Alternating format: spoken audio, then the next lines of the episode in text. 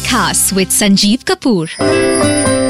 आप सभी सुनने वालों को संजीव कपूर का प्यार भरा नमस्कार और आज की रेसिपी आमंड वेजिटेबल्स बादाम के साथ में सब्ज़ियाँ।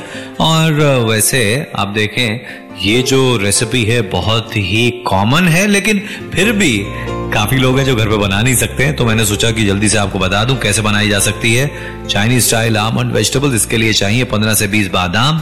और इंडियन स्टाइल में बनाएँगे तो भाई इसमें 100 ग्राम पनीर भी डालते हैं। एक मीडियम साइज़ की गाजर, चार से छह फ्रेंच बीन्स एक मीडियम साइज़ की कैप्सिकम एक चौथाई कॉलीफ्लावर छोटे साइज़ की, छह से आठ बटन मशरूम आधा इंच का टुकड़ा अदरक का, तीन से चार कलियाँ लहसन की, एक बड़ा चम्मच कोरिएंडर लीव्स कटी हुई, दो बड़े चम्मच तेल, दो कप वेजिटेबल स्टॉक नमक स्वाद अनुसार, एक चौथाई छोटा चम्मच व्हाइट पेपर पाउडर और एक बड़ा चम्मच चिली ऑयल ये सारे इंग्रेडिएंट्स हो गए आमंड वेजिटेबल्स के।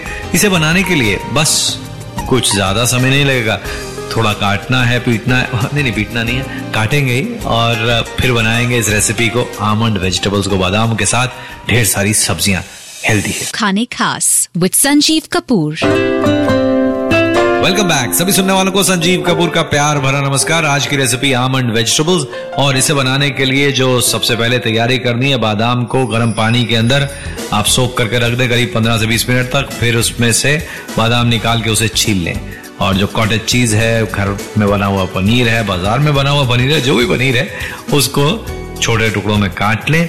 जो गाजर है, उसे छील के उसे डायमंड शेप में काट लें और ज़्यादा बड़े पीसेस ना काटें।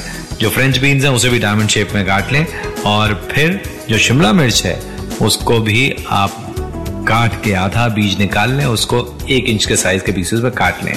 कॉलीफ्लावर को छोटे छोटे फ्लावर्स में काटें और मशरूम को क्वार्टर्स में, यानी चार हिस्सों में। अदरक और लहसुन को बारीक काट लें और उसके साथ साथ जो कॉर्न स्टार्च है, उसको आधा कप पानी के अंदर आप घोल के रख लें।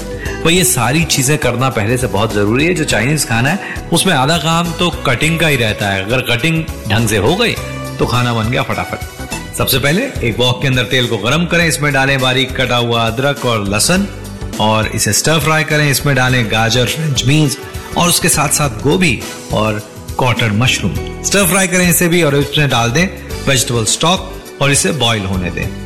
और अब इसमें डालें बादाम, पनीर, शिमला मिर्च, नमक व्हाइट पेपर पाउडर और इसको तेज आँच पे पकने दें। और अब इसके अंदर डालें ब्लेंडेड कॉर्नस्टार्च यानी कॉर्नस्टार्च जो पानी के अंदर घुला हुआ है वो, और इसे तब तक पकाएँ जब तक ये गाढ़ी ना होने शुरू हो जाए। फिर इसमें डालें कोरिएंडर लीव्स चक्के देखें, कैसा स्वाद है।